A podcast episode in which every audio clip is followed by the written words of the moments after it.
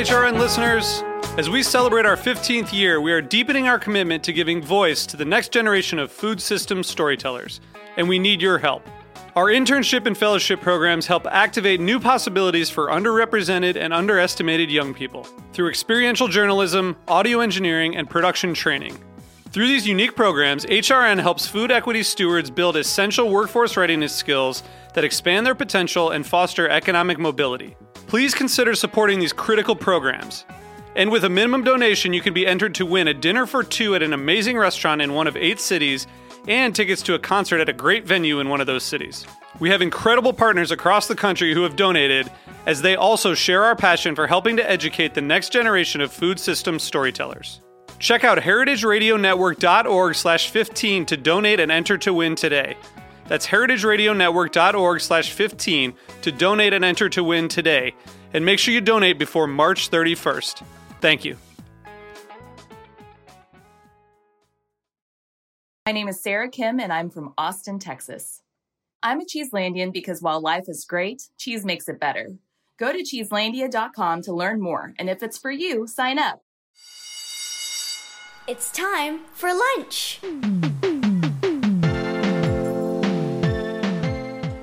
To Time for Lunch. This is a place to learn about eating, cooking, enjoying, and sometimes playing with your food. Each episode, we cover a new subject. I'm Hannah Fordin. And I'm Harry Rosenblum. Tune in for food, fun, and flavor. We have a special guest here for lunch today, and it's up to you to guess who they are and what the theme of today's episode is. Are you ready? What shape are you? I'm a crystal. Whoa, fancy. Are you grown or made? In the way that you usually find me, I'm made. But I'm also naturally occurring in all sorts of places. Hmm. We just did an episode about snow, so that's not it. Where can I find you? In lots of food. In the ocean and also in the ground. So you're kind of everywhere. How might I use you? I'm really great at preserving things and helping keep molds from growing on food. I also make pretty much everything taste better. I think I know what you are, but let me try to be sure before I take a guess. One more question Are you often in a shaker on the dinner table? Yep. You're salt. Hannah, I think salt is one of the most valuable and important things when it comes to food. It's a mineral that can be found in the ground, but it's also in seawater. While we might hear a lot about being careful not to have too much salt, it is an important nutrient that our bodies need. True, too much salt can be bad for your heart, and this is a concern because processed foods that we often like to eat, things like potato chips or candies and frozen dinners, often have a high salt content. But the right amount of salt can bring out the flavors of your food. And while we often consume too much, it is necessary for proper regulation in lots of systems in our bodies, including muscles and nerves. Salt can also add texture to food. I love a salt bagel with the crunchy salt is on the outside instead of poppy seeds or sesame seeds. Ooh, I love Maldon salt. There are these huge crystal pyramids that add a really nice crunch and saltiness to simple dishes like pasta or fish. I find that I put salt in just about all of my foods because usually a little bit of salt does make the food taste a lot better, but be careful because you can always add more salt, but you can't take it away. Harry, sometimes I put Maldon salt on my chocolate ice cream, and it's pretty great. That sounds awesome. I'm going to try that after this episode.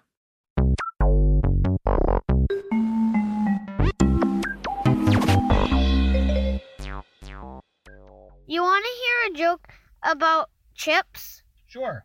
Never mind. It's too salty. Why do sharks swim in salt water? Why? Because pepper water makes them sneeze. Now it's time for our question of the day. The answer to this question is somewhere in the episode, so be sure to listen carefully. Why can't you drink salt water? Keep an ear out for the answer. Listeners might know that Time for Lunch is a part of a big, happy family of food podcasts that come out of Heritage Radio Network.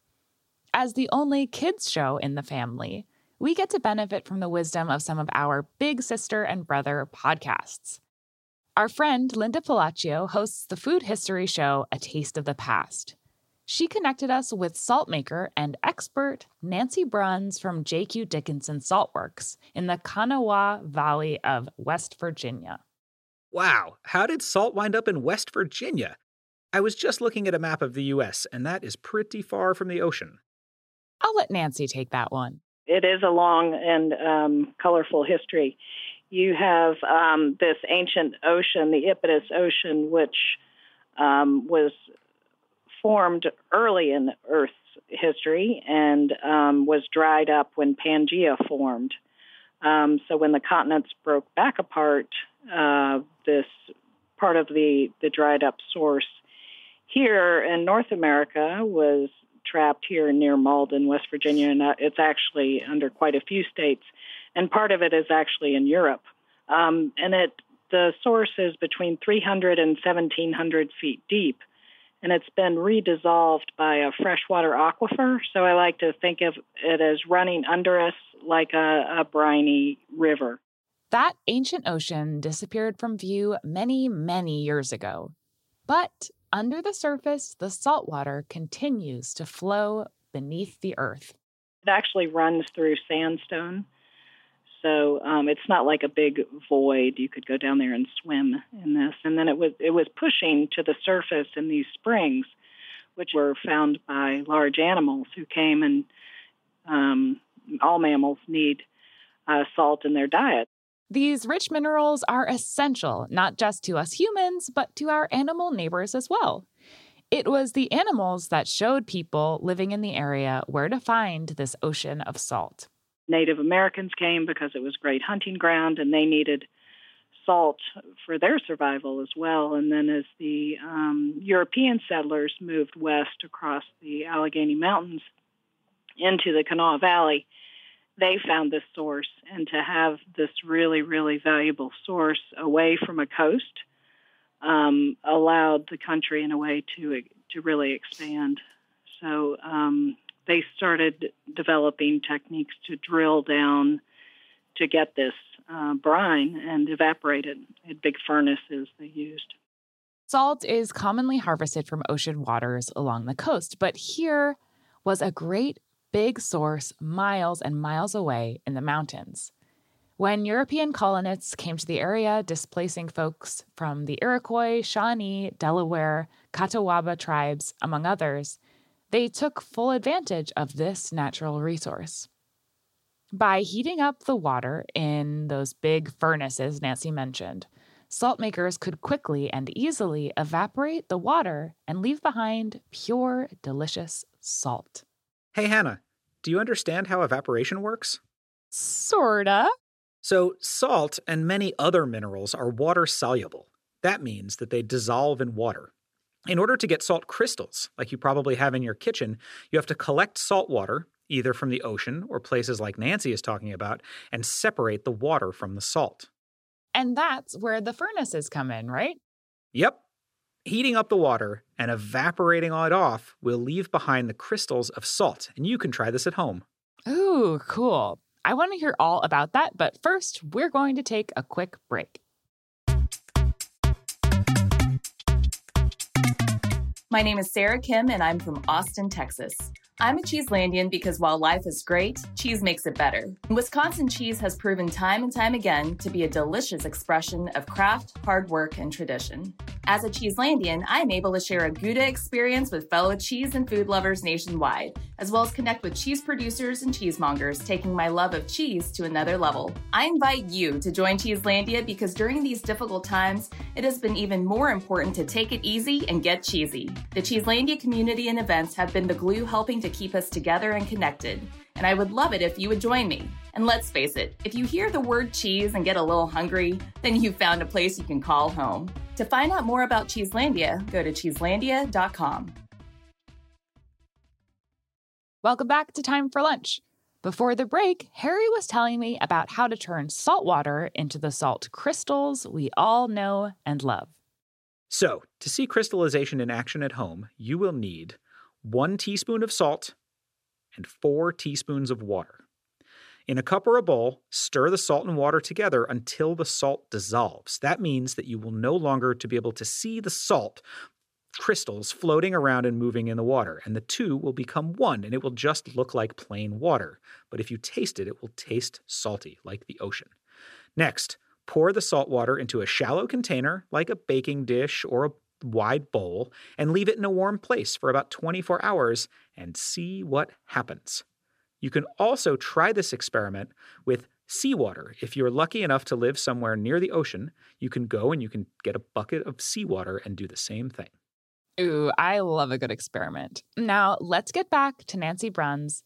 I want to hear about how her family became salt harvesters starting back in 1832.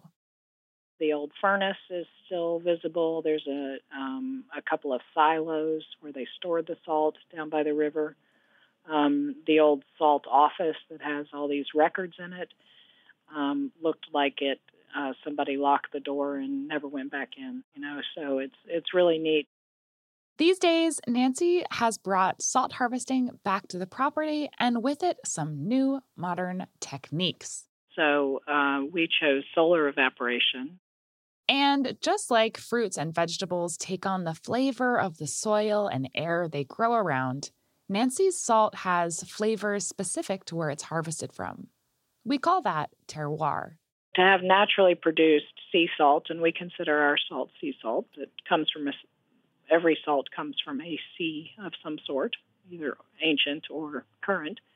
Um, but if it's made naturally, it's going to retain um, other natural minerals.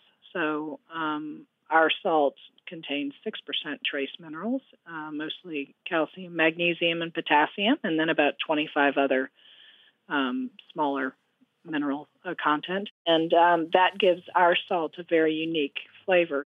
It has 15% trace minerals in it. And That gives it that um, beautiful pink color. But I, I think of our salt as really bright, uh, bold flavor. It's uh, not a shy salt for sure. It's um, you actually end up using a lot less of it than uh, regular table salt because it does have such a bright flavor, and um, it's a very uh, clean flavor, and it really does a lot to enhance enhance foods.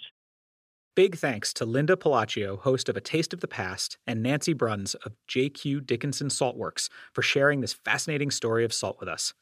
Hey, Hannah, do you know what time it is? It's time for a dance break.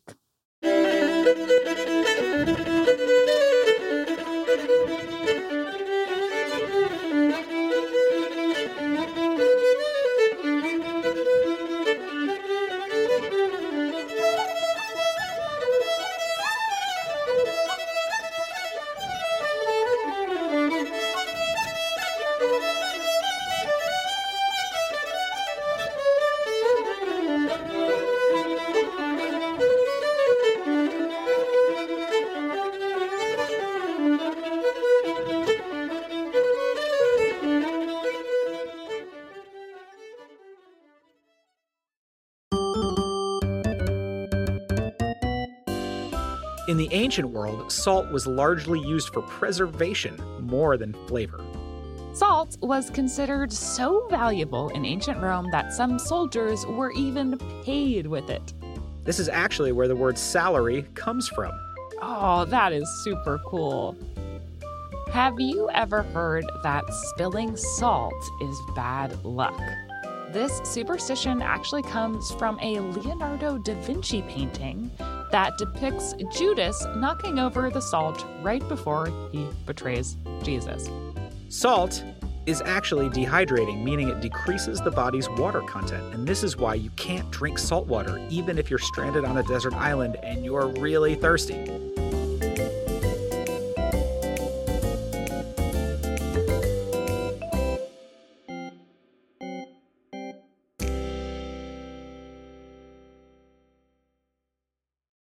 Today's recipe is also a bit of a science experiment. I'm going to teach you how you can make homemade ice cream in just 10 minutes. Here's what you're going to need 1 cup half and half, 2 tablespoons granulated sugar, a half a teaspoon pure vanilla extract, 3 cups ice, 1 3rd cup salt, and 2 sealable plastic bags, one small one and one large one. First thing you're going to do is take the small plastic bag and fill it with your half and half sugar and vanilla. Push out any excess air and seal the bag. Next, combine the ice and salt in the bigger plastic bag and place the sealed small bag inside. Zip up the bag, and now all you have to do is shake. And in just 10 minutes, you'll have delicious creamy ice cream. You might be thinking, why do we have so much salt? To get the answer, we have to think about the science. Water has three stages solid, liquid, and gas. When water is in its solid state, aka ice, it's at its freezing point, which is 0 degrees Celsius or 32 degrees Fahrenheit. The salt has an ability to decrease water's freezing point, meaning it creates a condition where water can be in its liquid form at a colder temperature. So, whereas the unsalted ice was 32 degrees Fahrenheit, now the salted water is even colder and can freeze your ice cream. The same principle is why people put salt on icy sidewalks in the winter. Now it's time for the part of the show where Hannah and I talk about things that we're thankful for in the last week. I actually want to give thanks for salt.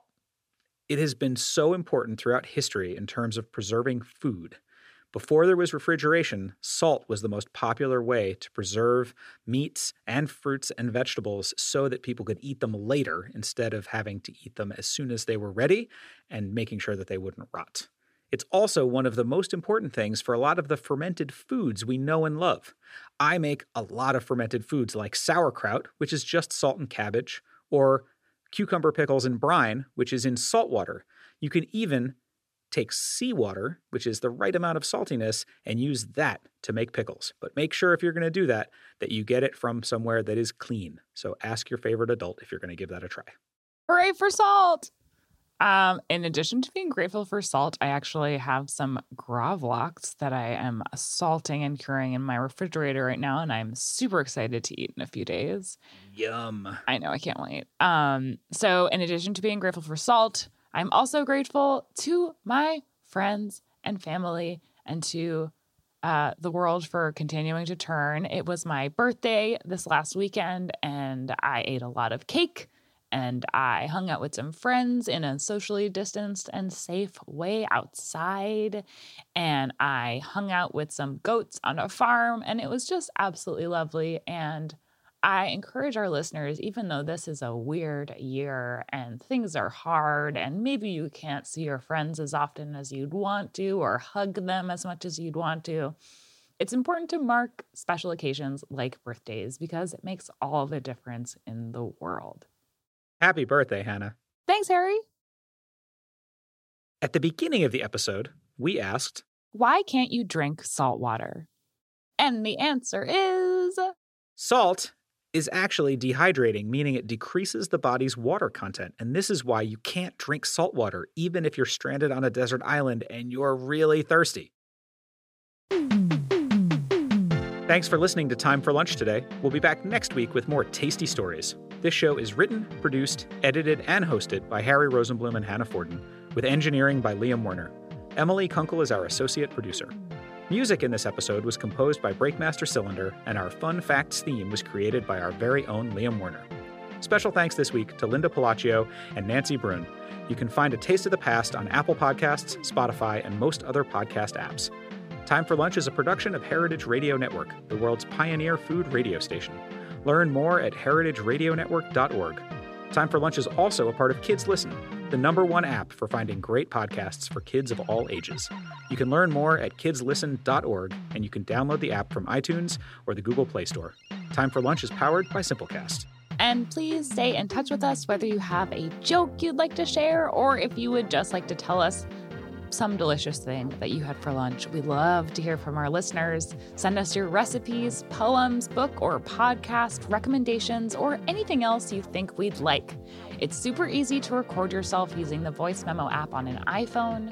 You can ask your favorite grown up to help you email us at timeforlunchpodcast at gmail.com. Be sure to include your name, age, and your address so we can send you a little something in return.